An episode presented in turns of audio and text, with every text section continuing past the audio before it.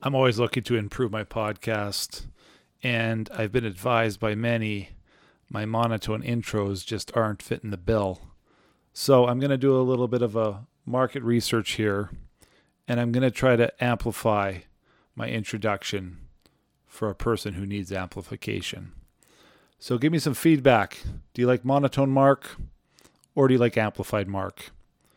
Here comes amplified Mark. Welcome to Confronting the Madness.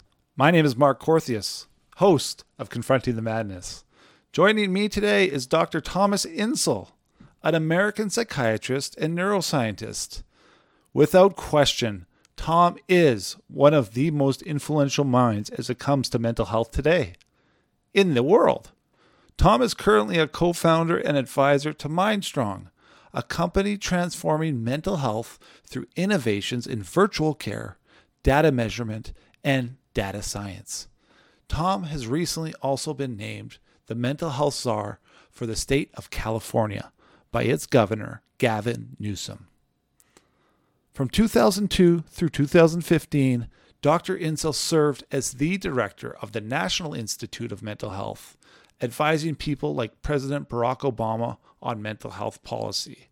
The NIMH is the largest research organization in the world specializing in mental illness and has a budget of $1.5 billion with a B annually. After Tom left the NIMH, he moved into the private sector, and from 2015 through 2017, he led the mental health team at Google Life Sciences, now known as Verily. And now I'm going to go back to monotone, authentic Mark. Humble, honest, reflective, entrepreneurial, and aspirational are the words that jump out at me after talking with Tom. I hope you enjoyed this conversation as much as I did. And now I bring to you Dr. Thomas Insel.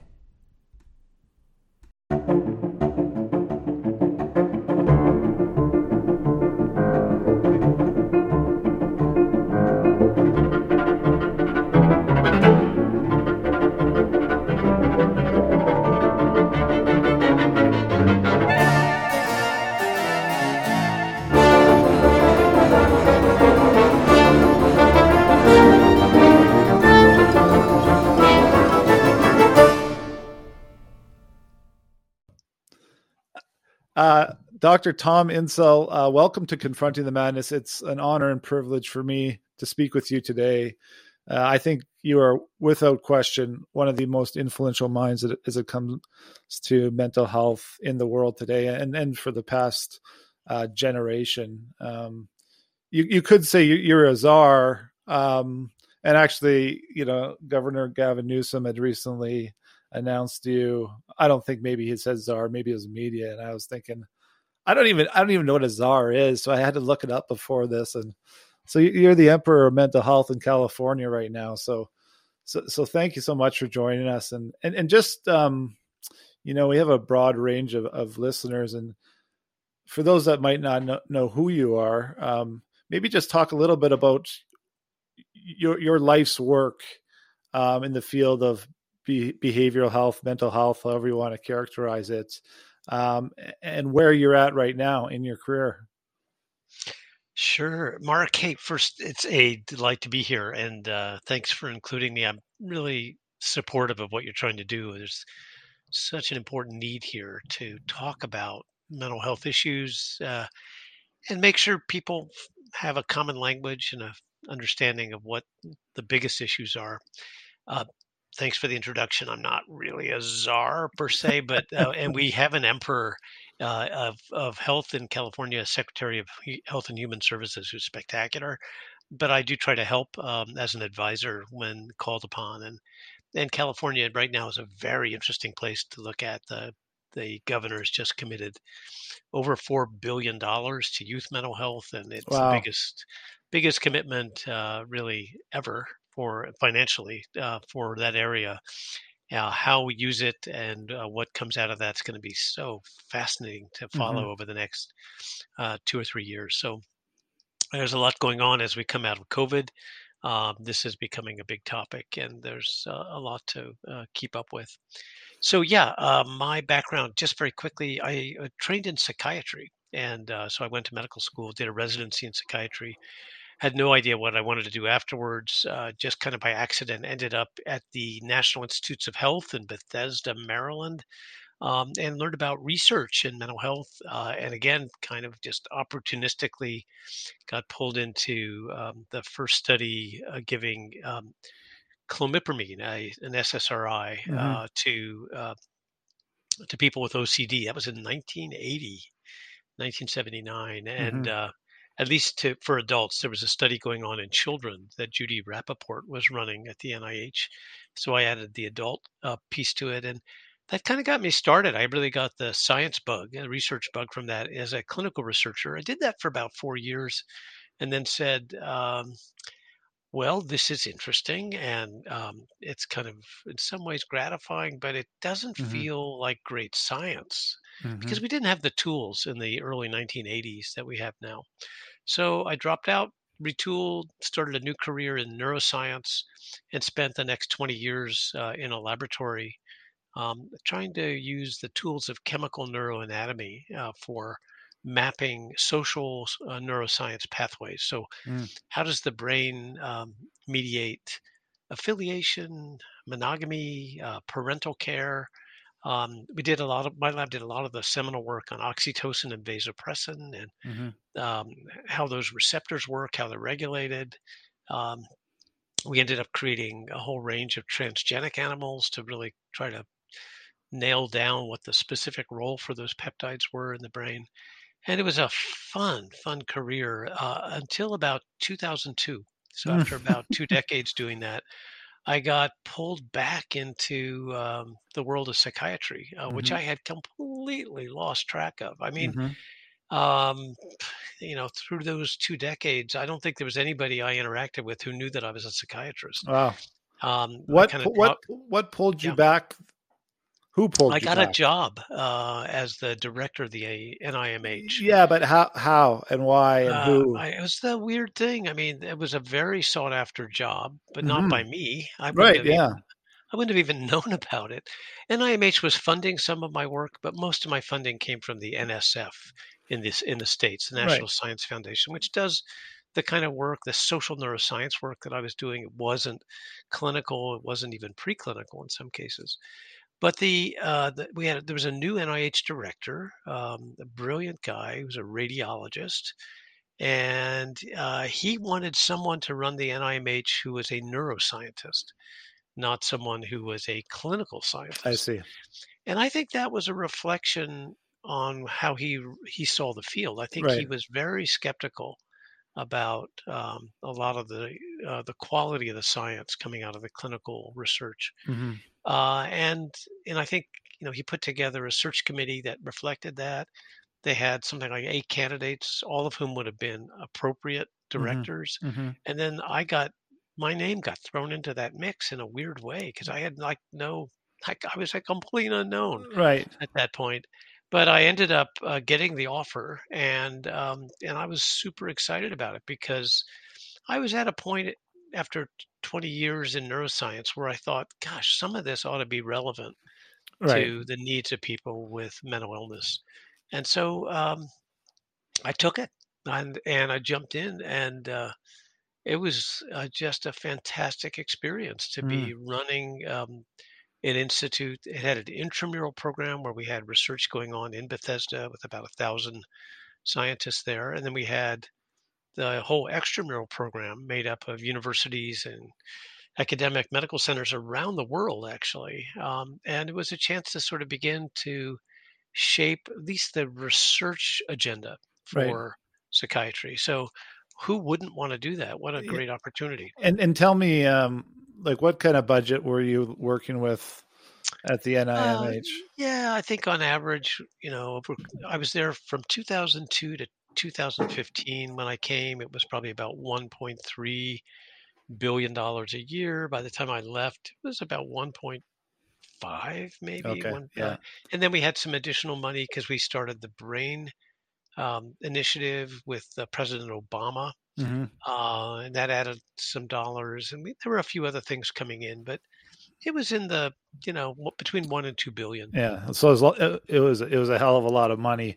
Uh, can I can I just step back before you go further? Um, when you're talking about the the 90s and your development, which led to uh, a class, the SSRIs. Um, so, were you one of the? Would, would you say you're one of the, the pioneering researchers that helped develop that class of antidepressant as it's seen today?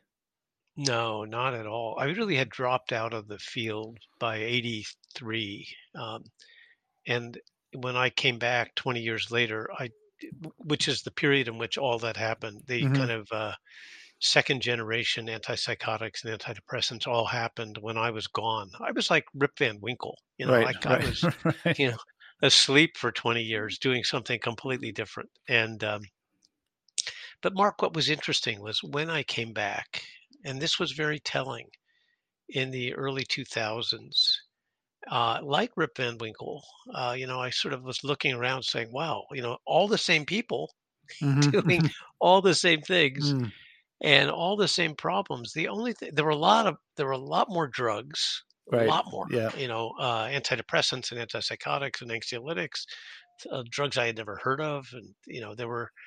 But the reality was, um, on the one hand, my colleagues were doing a bit of a victory dance. They were talking mm-hmm. about all this progress and how much had, how much success they had enjoyed, and yet. Um, in terms of the public health status, right, there were more people unemployed with serious mental illness. Mm-hmm. There was a much higher rate of suicide.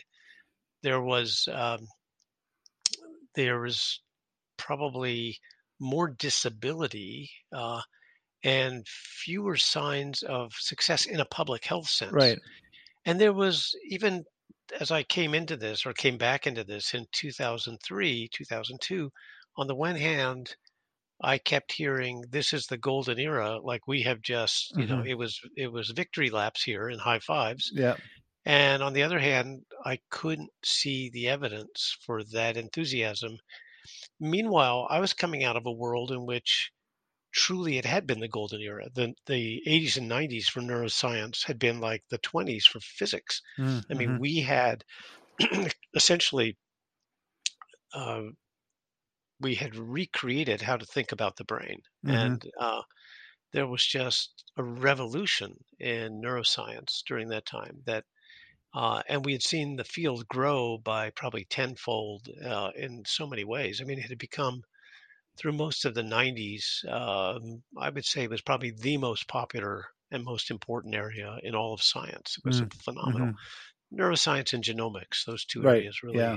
really blew up in the 90s. And uh, so it was kind of a shock to come back and to say, wait a minute, like the only thing that's really changed here is there's a lot more confidence and, but, and a lot more sense of victory, but I don't see right. the clinical side yeah. having, you know, and clearly to be fair, it was a kind of golden era for the pharmaceutical industry. Mm, mm-hmm. They had just done unbelievably well mm-hmm. through the 90s and even into the early 2000s um, with every major company raking in huge profits from the sale of antidepressants and antipsychotics. And there were a lot more people getting a lot more medication than when I was around in the 1980s or 1970s. But the crazy thing about that was it did, it didn't show up as a golden era for patients or mm-hmm. as a as mm-hmm. a it's it's as if uh,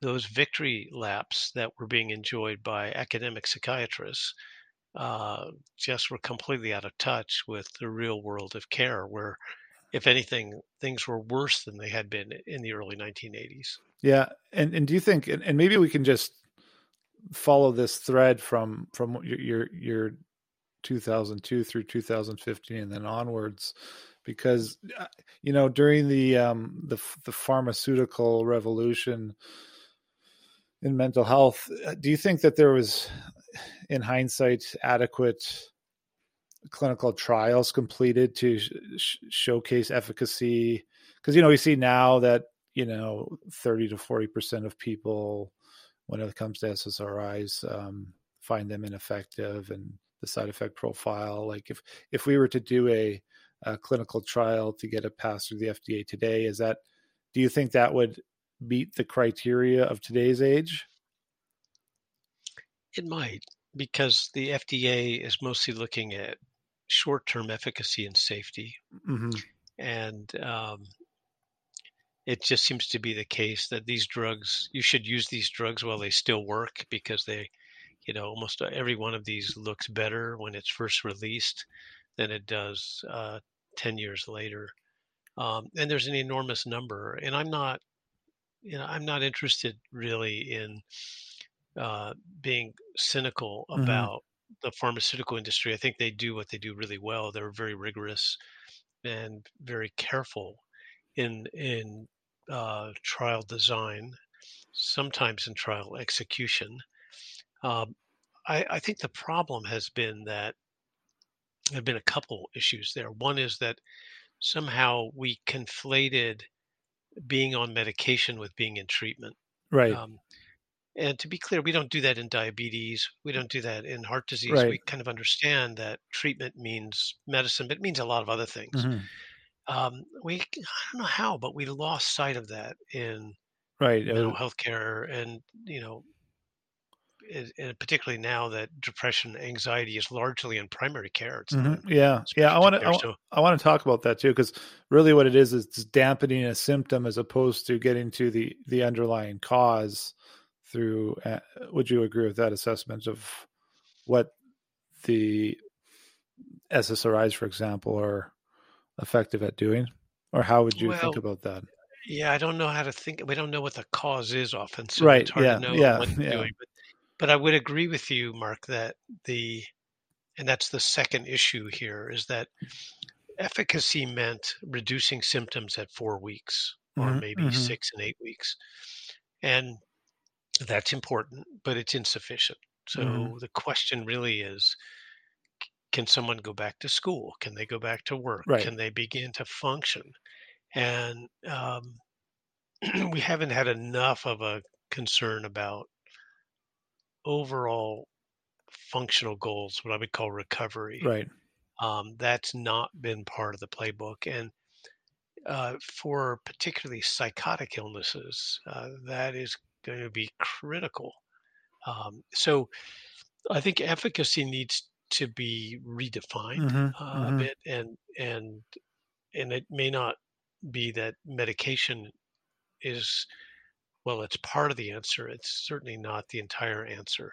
So we may be asking way too much of our ssris or any other medications um, if we think that just by taking a pill you're going to be able to recover Do, do you think we have an opportunity uh, now in the in the psychedelic phase of you know mental health treatment to redefine what success looks like in terms of as you say recovery? Or because it's stuck in a medical model um, it's going to be contained to that um, same efficacy so when you say psychedelic phase what are you what are you thinking Well, what I'm thinking, like, let's say, for example, Compass Pathways um, has a treatment protocol whereby they do um, two sessions with an individual. Um, they then integrate it with psychotherapy. And then what they're measuring is not on the scale of, you know, are you happier? Are you more satisfied? Integrating functional goals in terms of over six months, 12 months, how has your um, life been improved as you were talking about with respect to functionality? yeah so it full disclosure i'm an investor and advisor to compass so Mhm, Yes. I want to make yes. sure that my I, I use my I- words are are understood accordingly. But I I, I do think the the innovation for them and for others in this psychedelic space has, for me, it has less to do with the pill and more to do with the therapy. Right. It's very interesting that they talk about psychedelic assisted psychotherapy, Mhm, uh, and I feel that's part of what we have missed uh, in the previous 30 to 40 years of this field that um, we acted as if the FDA was all that mattered. Mm-hmm, and so mm-hmm. medicines were developed uh, to meet the FDA guidelines. The FDA does not regulate psychotherapy. For, basically, nobody does. But we know psychotherapy is very effective. Mm-hmm. Uh, and the opportunity to combine medicine and therapy to create a bundle of treatment that does have more ambitious goals than just immediate symptom relief um, is huge here, and it's something we've neglected. Really, we've missed it, mm-hmm, and, mm-hmm. I, and and in a paradoxical way, the the renaissance of psychedelics is bringing that back, or it's bringing that to the forefront. I think that's pretty innovative and pretty exciting. That all of a sudden we're talking about drug assisted psychotherapy instead of just assuming that either you're going to be on medicine or you're going right. to be in psychotherapy yeah. and that uh, one of those is going to be much better than the other. Why aren't we asking people, or why aren't we offering people an opportunity to have both mm-hmm. in a way that is really strategic, structured, time limited, and like with what the uh, folks at Compass are doing, uh, demonstrated to be mm-hmm. effective mm-hmm. with with those kinds of outcomes that are more than just the short-term relief of symptoms. Right. Super interesting. Yeah, yeah. I'm I'm I'm fascinated by. I had um, the folks from Field Trip on Ronan Levy and and sure. I'd love I'd love yeah. to have the Compass people on as well to talk more. Um, so I want to get back to the chronology of your career, 2002. But before I do that, I want to ask you um, just a more g- generic question about the mental health profession, and I use that as a broad construct. Um, first of all, do you think there's significant misalignment amongst mental health professionals in terms of uh, treatments? Um, and is there another profession, whether it comes to patients, professionals, or the public, that um, is more misaligned or um, fragmented than mental health because I find that you can talk to 10 psychiatrists, 10 psychologists, and 10 patients, and they all have very, very different opinions on medication, psychotherapy, psychedelics, and maybe just talk through how you think about that because that's just been my experience um, navigating the system and, and talking with policymakers?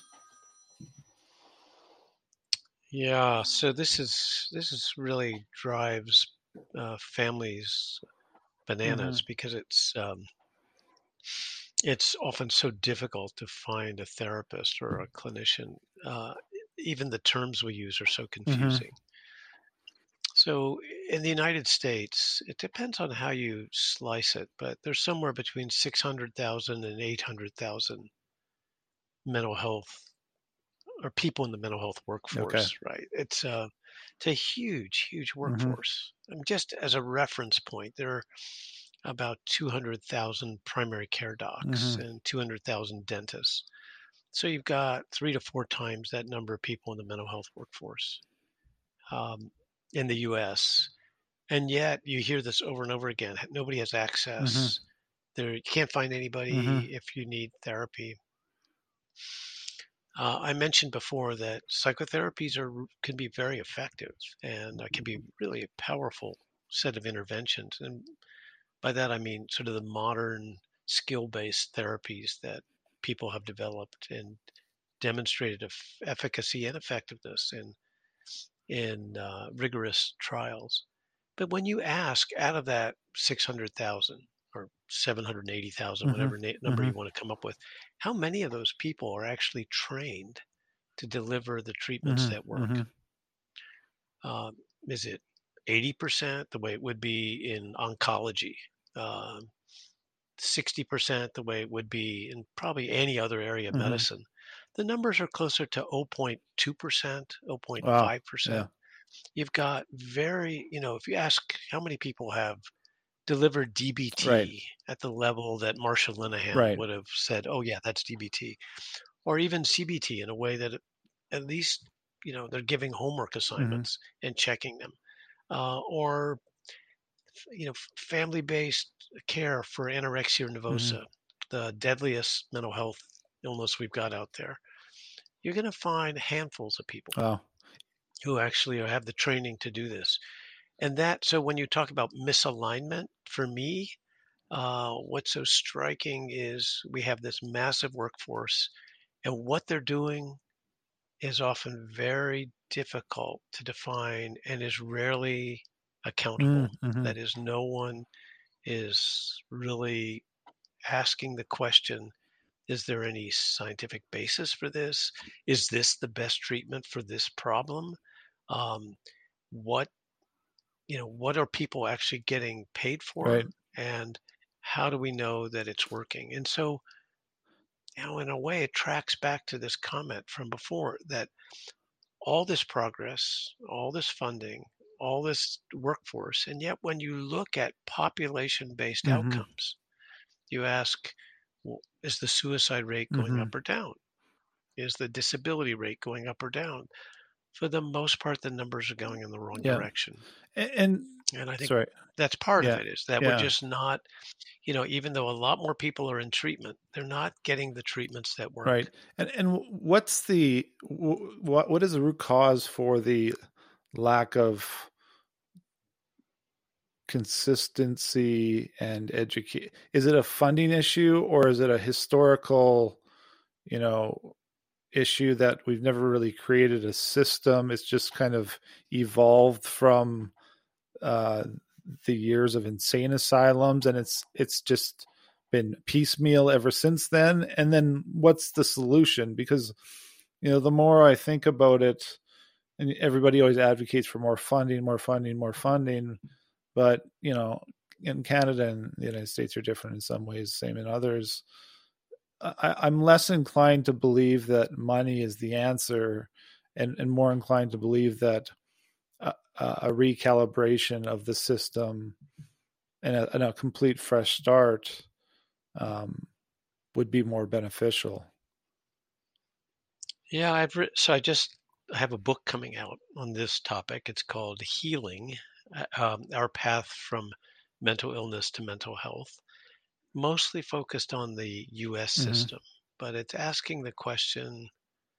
You know, part of it is to say, look, we've got a crisis, uh, and this is a this is a mess at many Mhm. levels, and you know, it it defines that crisis as issues of quantity and quality. That is, that we don't have capacity Mhm.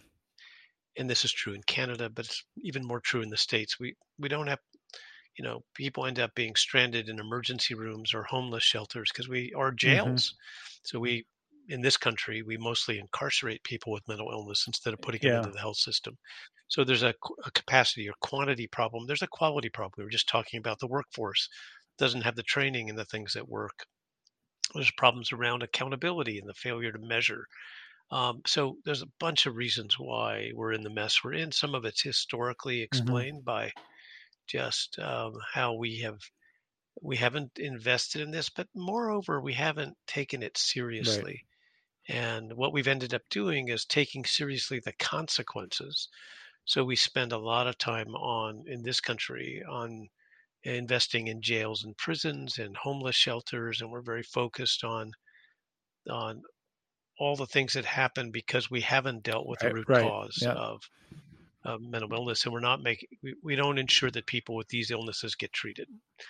The the irony of that and the real tragedy of that is that we actually have good treatments. Mhm. They're treatments that stand up well to any area of medicine. So what's the solution? Like how do you fix this? How do you get people into treatment? How do you make sure that people recover? And what the book says is that um, it's not that hard. It, we actually know what to do, uh, and we know how to do it. Um, the problem is we haven't cared Mm. enough to do it. We haven't, you know, we've been looking at the consequences, but not the causes. And so, the book is a sort of uh call to action for essentially what is a social Mhm. movement to say um, this has become a civil rights issue in the states that people essentially with brain disorders um, are criminalized. They're you know we we only treat them when they're in Mhm. jail or prison. Mhm. How how awful is that? But it's fixable, and um, for me, the fix is to, um, as I say in the book, to remember that these are the problem is a medical problem in the sense that it's a brain Mhm. disorder Mhm. problem, but the solutions are not just Right. medical. Yeah. So yeah, medicines are important, but that's just the beginning. The solutions are social, they're relational, they're environmental, they're political. I talk a lot in the book about the need to um, to shift us towards a focus on recovery as a Mhm. goal. Something I did not appreciate during my years at Mhm. NIMH, but I think I've really learned this being in the trenches where it's not just about reducing the hallucinations, it's about what I call the three Ps. Um, the the first time I heard about this was from a psychiatrist who works on Skid Row in Los Mhm. Angeles, and I said to him, uh, "You know, you talk a lot about recovery. What what what the hell Right. is that? What do you mean by Yeah. recovery?" And he said, "Well, he said, man, it's so easy. It's just the three Ps." And I thought, like, oh, was he like Prozac, Paxil? Like, what's the third? What's the third Right. P? Like Prolix, Prolixin? No, come on. And he said he kind of watched me like noodle on Mhm. this, and he said, "It's it's easy, man. It's it's people, place, Mm. purpose. Mhm. It's not about reducing Mhm. symptoms. Sure, you have to do that, but if you want to change the system, if you really want to fix this crisis, you got to deal with people, place, and purpose. You got to make sure that anyone with a mental illness is connected to somebody who has their back. Right. Could be family, could be friend, could be peers, could be could be the the health Mhm. system. Right. Unlikely, Yeah. but could be. They've got to be in a place that's safe and that supports health, a place where they can um, exercise, a place where they're not exposed to um, to all the toxicity that has brought them there, which is often um, the drug culture and a bunch of other things that are really bring people down. And most of all, um, they got to have something to live for. Um, Yeah. Meaning. Yeah. Marsha Linehan used to say to me, she was an advisor for me at NIMH, and we'd always argue, and we always argued about everything. And and I would always say to her, um, I just can't believe you're not hospitalizing people when they're Mm. suicidal. How can you take that risk? And she used to say, like, oh, you know, hospitalizing someone when they're suicidal is the worst Mm. thing you can do. It tells them. She, said- she said that you know, if you want to make sure that people don't kill themselves, you've got to give them something to Right. live for. Interesting. Yeah. You got to have yeah. a purpose. sure. And uh, you know, I think it was Nietzsche who said famously that uh, somebody with a why can live can with anyhow. anyhow. Yeah. Yeah. And and it's um, it's that that business of that third P of giving people something to live for, giving them a Mhm. purpose, giving them a mission.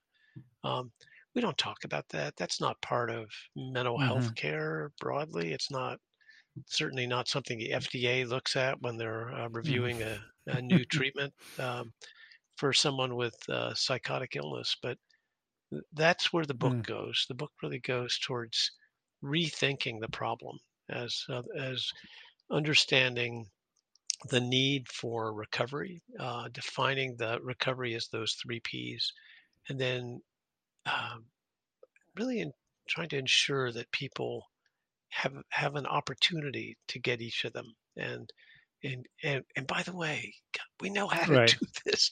Like we know Mhm. how to build social Mhm. support. We know how to find places that are healthy, and and we actually can take someone's lived experience and make that a mission that they can build on to Yes. help Through peer others. Can support and and other things. Yeah. absolutely they can they can um, take it forward. And so, gosh, there's just this is not rocket Mhm. science. Uh, all of this is there in front of us. And you know, Mark, tracking back to um, where we were in my Yeah. own Yeah. trajectory and my own journey for this, because the book that I wrote is basically the odyssey that I've been on. Um, I think it began to occur to me at. NIMH where we were spending billions of dollars to develop like better imaging and better hmm genomics that that stuff is probably going to be helpful uh, but not in my hmm lifetime. And meanwhile then, you know we had a- we're in the middle of a crisis. Things are getting worse. And we you know rather than developing the next generation of hmm medications like let's find out how to use the things that we have now which are pretty right, good and which people are not getting access to. 60% of people with mental illness are not in hmm care. Hey here's an idea. Figure out how to engage them better engage earlier preempt an emergency room hmm crisis um, that's probably going to be more important in the long run to our public health goals than uh, identifying a new molecular target hmm for uh, for a drug that works through GABA trans transaminase. I mean, yeah, it's important and interesting, but uh, as somebody said to me when I was starting on this journey, you know what? Um, our house is on fire. We don't have time to look at the chemistry of the hmm paint. yeah. I so I read Anne Harrington's book Mind Fixers, um, and she had quoted you. It, it- are you familiar with the book Mind Fixers? Um, yeah, um, uh, Yeah. and so the the quote, which and and I guess through your evolution um, from 2002 to through 2015, from what you might call you know biological psychiatry. Um, I was also at this place. Um, I was a CEO of a, a mental health foundation, which is a funder at a you know much smaller scale, obviously, but so fascinated into biomarkers and things like repetitive transcranial magnetic stimulation, new technologies, um, and really the, the, biology of mental illness. And I read your quote um, where you said that you spent 15 years at NIMH really pushed on the neuroscience and genetics of mental disorders. And when I look back on it, I realized that I succeeded at getting a lot of really cool papers published by cool scientists at fairly large costs. I think 20 billion but I don't think we moved the needle in reducing suicide, reducing hospitalizations, improving recovery for the tens of millions of people who have mental illness. And I read that um, quote, first of all, um, thinking that's quite honorable of you to say that, but also looking at the things that our foundation was endeavoring to to do. And you know if you're giving half a million dollars for something thinking you're going to change the world when you're on in there giving billions of dollars um, and not moving the needle on some of um, the most important um, outcomes for patients and their families. That was a paradigm shift for me as well. And so how did how did that evolve for you over your time? It was it just that the the outcomes weren't bearing out or was it just that you also thought the biological aspect of it was interesting in that you know as a major funder you had to look 50 years into the future in order to um you know really benefit with your investments yeah the latter mark i mean i i people have interpreted my comments to say that I'm dismissive mm-hmm. of yeah what, i didn't take it that um, way what research can do, and it, it's not. I mean, I think we need that. We need that. We need more mm-hmm. of an investment in the science, and we need to understand more about these illnesses. There's no question. I think the the quote I used to give when I was at NIMH to defend the agency and in our strategy was to say we need to know more before we can do better. Mm. And I just think that's flat out wrong now. I mean, I, I think we can do a lot better with what mm. we know now. It is not, it is still the case that we do need mm-hmm. to know more. And when we know more, we will even do better than we can today. And there are lots of examples of that. We still have about 30% of people with serious, with major depressive disorder who, who don't recover. Right. We don't quite know why. Um, but so we need something more for that group of people. I mean, there there are a bunch of problems that we are not really good at solving, but um, we we should be able, with what we know today, to make sure that any young person that has a psychotic Mhm. episode doesn't have a Right. second episode, Right. right? And we ought to be able to commit Mhm. to that. About 100,000 people in the United States, uh, you know, the number in Canada is what, probably a tenth of that, but it's a significant number of people who are going to have, uh, at age 19, 20, their 1st Mhm. episode and are going to end up probably either in an ER with Mhm. intensive outpatient or in a hospital. Um, there ought to be a commitment to make sure that that person um, succeeds and doesn't doesn't end up chronically disabled. It's an enormously expensive. In the states, we reg, you know, we, we estimate that every person with schizophrenia has a lifetime economic burden of about 1.3 Wow. million dollars. Um, we ought to spend that money ensuring that that young person finishes school, ends up in a family where they've got social support, and um, gets the kind of wraparound care um, that will help them to preempt the next Mhm. episode. Uh, that doesn't happen. Most people drop out of care, they stop their medicine, they end up uh, isolated, and within a year or two have had a second episode. So, uh, and that begins that whole downward Mhm. cascade. Uh, so I think we know enough today to do so much better. And I'm not, I'm not Mhm. naive about this. I mean, these are really complicated problems. I get it that there are some people for whom, even with the very, very best care, uh, they have uh, pretty dire outcomes. I've seen that Mhm. myself, so I understand that. But that doesn't change the reality that the vast majority of people get really lousy care for Mhm. their mental illness. And we know how to do better than that. And that's unacceptable. It is a civil Mhm. rights problem that we are not allowing these people on Yeah. the bus. Yeah. We got Well, to do and better. I had uh, Dr. Allen Frances on, and I think he said um, the three top mental health treatment centers in the United States are, are prisons, and um, you know that's just a- appalling. Um, talk a little bit about, if you don't mind, because there's another. I don't want to call it controversy, but uh, when you're with NIMH um, with respect to the DSM, and um, just talk about what, what what happened there and um, how you think about it today as a classification system or diagnostic, wh- whatever you want to call it, um, and and how we we can work to improve on that. Yeah, well, I do think uh, diagnosis is important.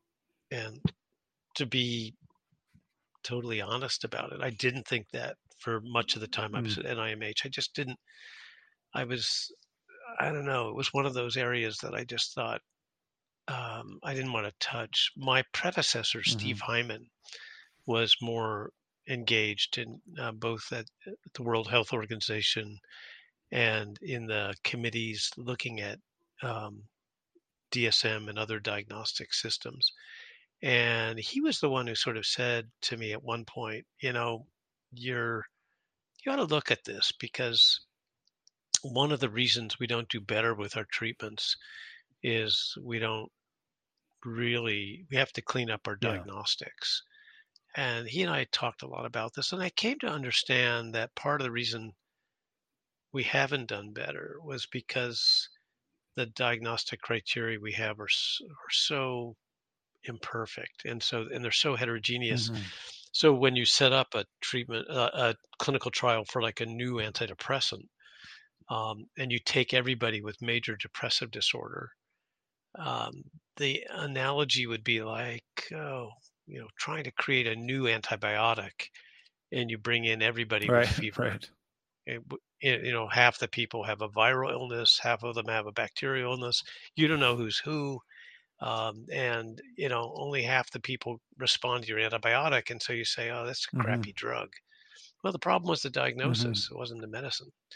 And it was one of the things that i think was getting in the way of treatment development It- but it was worse than that uh, we were seeing at nimh that people were really interested in Mhm. biomarkers in the Yeah. early 2000s. Um, you know, this goes back much longer to like the days of the dexamethasone suppression test, which is a good example of this problem. But it, all the things that happened thereafter, whether it was genetics or imaging or stem cells, whatever you wanted to look at, um, CSF, urinary uh, plasma biomarkers, and they would do, they would take a Mhm. 100 people with uh, DSM-4 in this case, uh, major depressive disorder, and they would look for the biomarker and they would find it in 50% of them. And then they would say, well, this is garbage because it doesn't, it's only in 50% of the people. Instead of saying, wait a minute, we should probably throw out the diagnosis and look at this 50% to see whether they have a biological form of Mhm. mood disorder that tracks with something important for treatment. It could be actionable. Um, and and yet there was such a belief in these DSM Mhm. categories that people couldn't they couldn't free themselves up to start to look to do the kind of science we needed to. So back in 2009, 2010, a group of us at the NIMH um, were getting interested in the idea of data first. You know, rather than kind of dreaming up Mhm. classifications based on clinical symptoms and signs, having a bunch of old white guys get together and vote on, you know, what's the category. Maybe we should just take thousands of people, hundreds of thousands of people, and do a, you know, a, a data first, uh, sort of what we would today call an Mhm. unsupervised approach. Collect the data and let the data tell us where the classifiers Yeah. were, you know, and and then the question became, well, what kind of data should we collect? Should it be just Mhm. symptoms and signs, or should we collect cognitive data? Should we collect social data? Should we collect information about their genetics and maybe if they have it, uh, brain imaging and all this other stuff?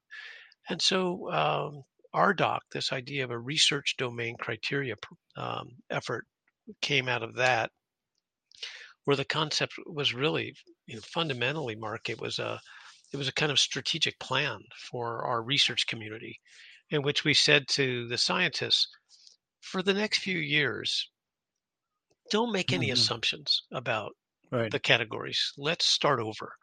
Let's hit reset.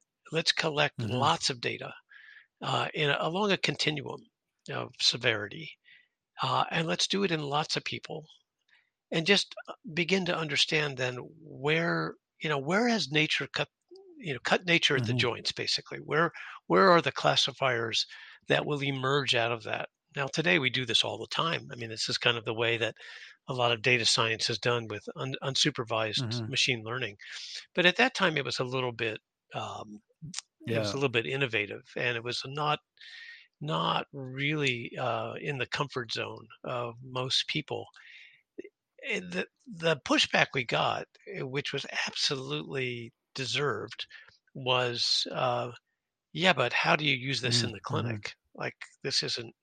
We have to we have to have an ICD or a, a CPT code. We have to we have to get reimbursed. I mean, we're not going to get reimbursed for some uh, you know negative valence uh, construct that you've got. And there, that's absolutely right. I mean, this was never meant to be a clinical diagnostic manual. It was literally meant to be a way to organize our Right. research community. Um, and this was never meant, literally, was never meant for clinicians. But the hope was that if we could get the science to give us those insights, that maybe the next diagnostic manual, not DSM 5, but maybe the Mhm. sixth one or something coming in the future, could be informed by that kind of science. Uh, and maybe it would turn out that, you know, when we start to do clinical trials on mood disorders, it wouldn't be these clinical symptom categories that DSM had cooked up, but maybe it would be some subgroup that, you know, you'd look at people that high, had high levels of anhedonia and maybe low levels of uh, some biomarker and something else. And that turns out to be, you know, a biologically more Mhm. homogeneous group Right. That actually should have its own d- diagnosis. I don't know that, Right. but that's kind of where we're hoping this work will go.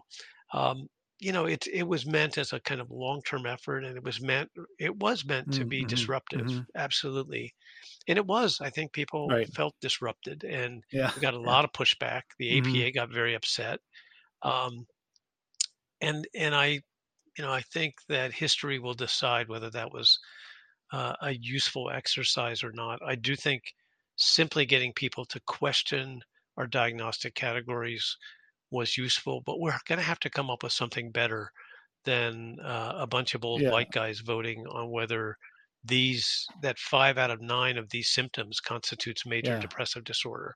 Um, that I th- I think we can do Pardon better the than that. expression, but to me, that just seems that, that seems insanity uh, as as a way by which you you classify um, something so important. Is that why um, you're you're so entrepreneurial and that you've been involved? Like obviously you, moved on and worked with Google and um, you've done a number of different um, tech startups, and now you're looking at di- digital phenotyping. Is this your um, way of, of of trying to solve the DSM problem in the private sector? And more broadly, do you think now that mental health is so topical and there's so much um, capital being deployed into it, whether it's psychedelic or technology, that the private sector is more poised to solve some of these big problems um, than than the governments or systems of and institutions? Uh, well, I, uh, uh, the the two questions there, right? So uh, the the answer to the first one is, no. I, I didn't actually go into the tech sector to solve Okay. the diagnostic or DSM problem. I did feel that um, the, our work at Verily and then later at Mindstrong would provide more Mm-hmm. objective data about mood, cognition, behavior. That we we know how to do that. Um, companies are really good Mhm. at Yeah. collecting that kind of data, but they weren't using it to serve patients with mental illness. They were using Right. it to sell stuff. And so um, it felt to me like there was an opportunity here to collect the kind of data that would be better for understanding where people were at, doing it in a way that was objective, ecological, continuous, and passive because there, you know, your phone knows Right. so much about you.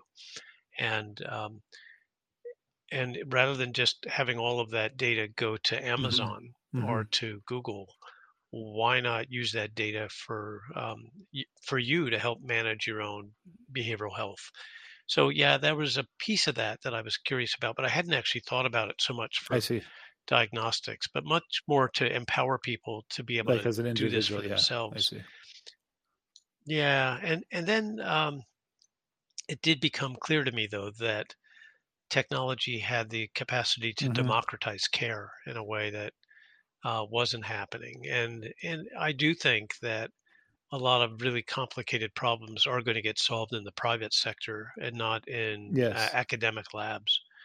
Uh, and so uh, the move was partly to figure out ways to marshal the all that energy and of this huge private sector engine that was already delivering in oncology Mhm. and already delivering well i think it was in in diabetes care and to say okay can't we do this better uh, especially when you look at the problems we were trying to solve in mental health i mentioned before 60% of people not in care so this engagement problem a workforce that doesn't have Mhm. the Mhm. training training i mean engagement training measurement accountability man that's what technology Mhm. they could solve those problems that is where uh, data science comes to the fore and having a way to acquire lots of data and to then communicate lots of information th- like for an online training program all that is very scalable very feasible so uh, and that is not going to get done Yeah. in an academic lab because the labs you know academic labs don't have designers they don't have they don't have the kind of engineering you need uh, to They don't build have the great fun, products they don't have the cash either Um, to scale or to But even if they did, I mean, it's Yeah. not. They don't build Yeah. stuff. They write papers. They don't build products. And when they do build products, they're not Mhm. products that people love. And as somebody said to me at the very beginning of this uh, private sector tour, uh, you know, the product can't be likable. It has to be lovable. It has to be Mm. something somebody Mm-hmm. really wants to engage with every day. And so, um, and through the course of now multiple companies that I've been either I've founded or advised or uh, invested in, I've become convinced that there's Mhm. a lot that can be Yeah. done. It's not the whole answer, but it's you know it's part of where we can begin to close the gap on what we need. Um, and so I am um, I am a bit of a cheerleader for uh, investment, and it's now you know long it's way surpassed what the Mhm. NIMH puts in. Last year, venture capital alone put in Wow. 2.4 billion dollars into Mhm. new mental health startups, and and the you know that's well beyond the NIH budget. So um, I'll tell you, Mark, it's it's on the one hand, I'm still excited about what can happen. Mhm. I'm also frustrated that uh, when you look at the investment that's coming through the venture capital um, world, and it's explosive, Mhm. right? It's just unbelievable how many companies have been launched and how many are now worth Yeah. over a billion It's crazy. dollars. It's crazy. Yeah. just blows my mind. But you look at what they're all doing, and they're not solving the Mm, problems that mhm. matter often. Yeah, it's true. They Mhm. are improving access. They're making sure that employees have, you know, can get mental health care when they want it, where they want it. Uh, telehealth is really an improvement over depending on brick and mortar. Yeah, there's no question that um, some of the quantity Mhm. problem is getting fixed, but it's Yeah. not fixing the quality problem. And it's not fixing the problems of people with serious mental illness. Um, issues around uh, getting better care at home, crisis, uh, better crisis services, preempting crisis, making sure people don't end up incarcerated, uh, figuring out how to ensure that people recover. So, building in the tools for facilitating recovery. Mhm. I don't see that happening. I don't see a lot of innovation for the safety net population. And ironically, it has happened in the United States in primary care. So, uh, Medicaid is the funder of the Yeah. safety net population. And if you look at heart disease and diabetes, we've got lots of companies that are in that space. But for the behavioral health population, which is actually the largest part of Medicaid, um, there's Mm. very little innovation still. So I'm now quite interested in taking this engine that's been so productive for building products for Mhm. direct to Mhm. consumer and for employers and sometimes for private commercial payers and now beginning to turn that engine towards the Mm. needs of the safety net and asking how are we going to use the private sector to actually begin to bend the curve on those public health goals uh, morbidity and mortality Yeah. that Yeah. That's really interesting because I, you know, the market for that 2.4 billion dollars is the worried well, mild to moderate um, depression, anxiety, what have you, and probably more affluent population groups as well. And you know, to your point about when you you made that quote about reducing uh, suicide rates, recovery, et cetera, you know, the groups that need to be targeted in a more innovative way are the ones that are being ignored um, through innovation. Do you, do you think it's more challenging though to deploy technology and innovation with those groups, or or are you working on something right now um, through a business to do that? Well, it's uh, people say that a lot. I mean, I, every talk I give, the first question is about the digital divide and how this isn't Right. fixing the equity problem. I thought Um, I, I thought I had a original question and there, so thanks for that, Tom. yeah, well, I'm it's just it's I'm just good. it's the right yes. question though. I mean, it is it's a fair question, so I I, I think it's one to think about.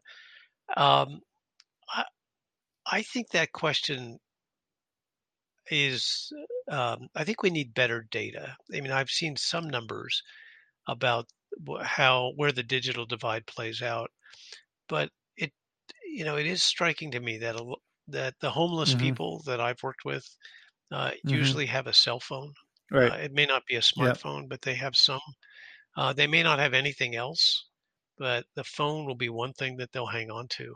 Now the problem is they may not be able to hang on to it for very long, so they may end up with, and they may not have a great data plan. Um, again, in the states, uh, we've got this massive infrastructure uh, project that President Biden is pushing uh, to make sure there's broadband access uh, in a more ubiquitous way. Um, mm-hmm. That'll do a lot. I mean, he's yeah, not thinking about yeah. that as a mental health intervention, but but I do think, you know, in the spirit that technology begins to democratize care, um, I think there's a you know there's a lot that can happen to um, connect individuals with serious mental illness who have a phone. That um, if we have the right kinds of tools for social support, for instance, if they belong to a peer group that could be distributed, um, but allows them to 24 uh, 7 connect to somebody who who they mm-hmm. feel has got their back and is there for them um, yeah i think there's you know mm. there's real promise in this so um, i get it that it's it's yeah. a tougher problem in some ways than the worried well or than dealing with the employer market but um, we got to do it we've got to figure out a way to tackle it and I'm I'm interested. Uh, I don't yeah. have a company right now that is actually solving for this. MindStrong, one of the mm-hmm. companies I co-founded, is focused on the needs of people with serious mental illness, and and Valera Health, a company that I'm on the board of and invested in, is doing this. Mm. There are not a lot of others. I got to tell you. I mean, there. Um, it's it's not where most of that 2.4 billion dollars has been deployed but I'm hoping um, that we can begin to turn that around and that this next generation of investors and investments will begin to look at the public health need. I mean, what they don't seem to understand, I'm writing a paper about this now, is that because um, people always say, well, you know, they they're following yeah. the money, they're going where the money is. But uh, we have in the states enormous uh, yes, investment yes. in the safety net right now, and so uh, we have this group of 340 clinics in the states called the Certified Community Behavioral Health Centers. It's a spectacular new idea about an entirely mm-hmm, kind of whole mm-hmm. person care for those with in the safety net with a serious mental illness. Um, that's a great opportunity. Uh, they've you know they're receiving very abundant funding now. Um, great opportunity for innovation, and somebody needs to be able to um, to really give those centers the, the tools that we're now giving to commercial right. insurers and to um, employers so that those yeah it's it's interesting well. i had on um, city of edmonton chief of police dale McFee who's a very data driven um, police officer they just commissioned a it was called the edmonton social impact audit and so they looked at um, the social safety net and the amount of funding that's being deployed across not only government but charity ngos etc and they came up with this number of um, and this is in edmonton so 1.2 million population. Um, seven and a half billion dollars a year is being spent on what they'd call the social safety net ecosystem. And so you know part of the challenge i think as well um, and i think this spans across provinces states uh, in the mental health world is is siloed, fragmented, uncoordinated, and that you know there's the collective impact model uh, where you know you want to engage community, of course, but I've always seen this dearth of courageous leadership or or people that want to say, you know what, um, we need to bring together a group of people and organizations that are showing key performance indicators um, that are better than other organizations out there and we need to double down our investments in those organizations as as opposed to being uh, nice to everyone. Um, I'm on a board here that um, distributes 30 million dollars a year to charity and the charities, and there's there's so many groups that are they're, they're trying to do well and they mean well, uh, yet um, it's just spraying money a million different places without any coordination. And so, you know, I, I see that as being a, a, big problem, but also a big opportunity moving forward. Um, so I'm not sure if that's something that you would you would agree with, or or, or is the same in the United States as well. Well, it certainly is in um, the world of mm, like NIH mm-hmm. funding, where we're you know the the goal is you know, they're relatively yeah. small grants, but we want to be inclusive and make sure that lots of people have an opportunity to pursue their best idea. Um, it's you know in the world of uh, private sector investment, you're talking about startups, and there are now a thousand, mm, over a thousand behavioral health startups. Um, and you're right. There's no true coordination, uh, and when it comes to the safety net, yes. it's it is complicated because you've got you've got housing, you've got healthcare, you've got disability support, you've got you know, unemployment, you've got just so many different and criminal mm-hmm. justice uh, here is a big deal. So you've got all these different what we call mm-hmm. the color mm-hmm. of money problem. So yeah, I could spend my dollars um, on this piece of it, but that's going to benefit you more than it's going to benefit me. It's actually a cost for me. It's a savings for you. So why don't you pitch in? And and you're right. I mean, at at mm-hmm. some level, it comes down to leadership. It comes down to somebody who oversees all of that, saying, "Look, we're all in this together. Mm-hmm. We're all on the same bus. We've got to get to this place, and eh, this is what it's going to take to get there." Um, and that doesn't happen very yeah. often yeah. It's been one of the um, real challenges. so I, I, want i want to talk about the uh, uh, about progress the future and, and, and the path forward. And, and, maybe we can touch on on, on psychedelics um, for a little bit and just get your, your thoughts on it you know. Um, robert Carhart-Harris and david nutt is I, th- I think they've done a a good job of articulating you know and i don't know if you agree with this but you know if you think about um, the brain as as a highway with or our circuit and and that um, the use of psychedelics um, allows for psychotherapy to you know re- rewire your brain. And I, have I've read some quotes um, from you that don't exactly maybe like the word circuit but uh, maybe talk talk about so I don't continue to sound like a moron. Um, how you think about psychedelics um, as a as a treatment modality over the next five to ten years, and and what that's actually doing um, in your brain from a neuro- neuroscience perspective to allow for the psychotherapy to be more effective.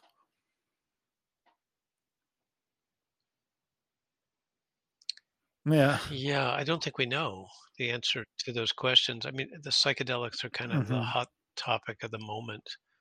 Understandably so. We've mm-hmm. got a couple of recent papers that are that are really fascinating mm-hmm. uh, on both MDMA and psilocybin.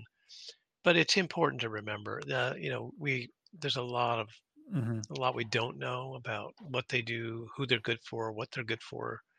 Um, we have to learn more about mm-hmm. safety as well as efficacy. Um, we've these are still Schedule One compounds. Um, the last, well, it wasn't the last, but a you know a previous Schedule One compound that got mm. descheduled mm. was fentanyl. So we got you know the, wow. there's we we need to we need we have some work to do here before we can demonstrate that these are um, medicines for a very well defined set of problems.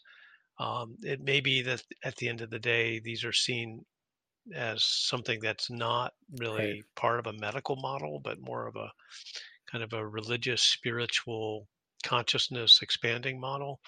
Um, mm-hmm. I, I, don't know where this will end up. I what I worry about is so I'm old Mhm, enough to mhm. remember the last go around here. How old were you? I was uh, I was in that movie. Timothy Leary? How? Uh, I'll be Yeah, when Timothy Leary was going. yeah. So I was in college when I well put it this way. Uh, the drugs were legal right. when I when I was uh, in in college. So um, it's it really uh, is hmm it's a little worrisome to me to see the rush to make these uh, Right. as widely accessible as possible without some safeguards put in place. Uh, I I do remember some adverse events from uh, other students who were experimenting. In that Mhm. case, mostly with LSD, to some extent with methamphetamine. Um, you know, people who thought they could fly and, and jumped Mm. off the the dormitory, Wow. uh, Yeah. 16th floor, that kind of thing. Um, so um, these, you know, as I would say, for any powerful medicine that can do good, there's also the risk of doing harm, and we need to understand a little bit more about that. So my, you know, my current uh, advice is um, let's Mhm. let the science lead this. Uh, let's keep the keep going on the clinical trials. Let's make sure we really understand uh, when and Mhm. where and who this is best for. Um, I'm hopeful that we'll, if we do that, we'll come out with um, a you know a new Mhm. asset that the field needs. But again, Mark, to go back to what Mhm. I've been thinking most about in the last two or three years of what I wrote the book about is that we've got so many assets now that we don't use. Like, you Yeah. know, yeah, Yeah. sure, it'd be great to have another Yeah. one. you know, it's always great to have another car in the driveway. But um, let's take the cars we have Mhm. now and make sure we're going someplace with them, um, and and doing that where we really need it, because that's what Yeah. Drives me now is is our failure to act on what we know currently, um, not the need to develop Yes. Yeah. Yeah. yet Yeah. yet another Yes. thing Yes. Well, that's like going to sit Yeah. in the driveway. So I guess let, us talk about your, your book recovery a little bit and and about the car analogy and an, and an asset. So if you say we have a, a number of assets, is your suggestion that we're not they need to be recalibrated in a way that improves those outcomes for individuals with mental illness or or what is your um what do you want to do with the assets that we currently have that we're not doing now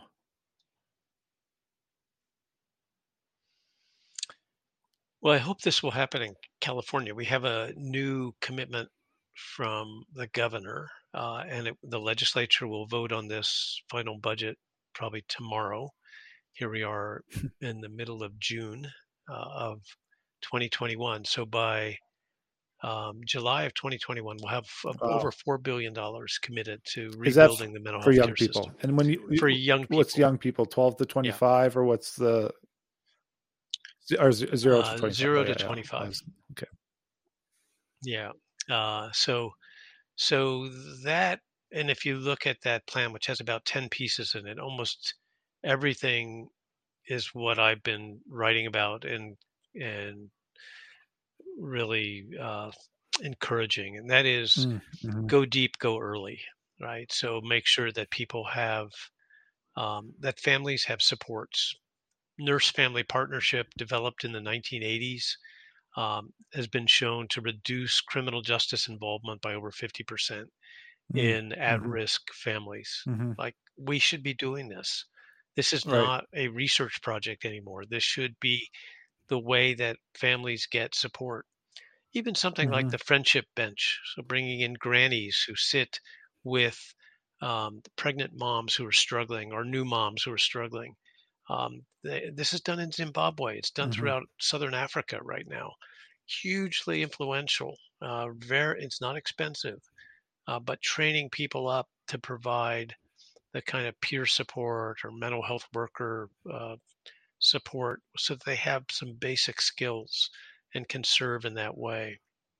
Um, there, you know, there's an awful lot we can do in schools uh, and uh, to if you take the Australian project called Future Proofing that's being done in New South Wales, it's a great example of how you're looking at sort of population intervention to make sure that kids are given the skills they need to um, mm-hmm.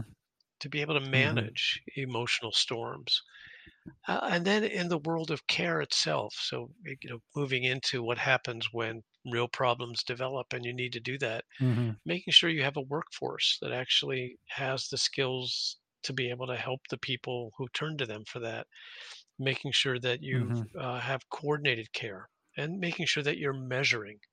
Um, I often say that uh, in this field, because we don't measure, our um, our confidence has mm-hmm. exceeded and surpassed our competence.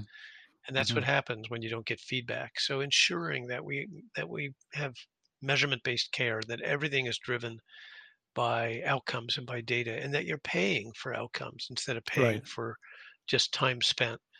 There's just a whole range of things.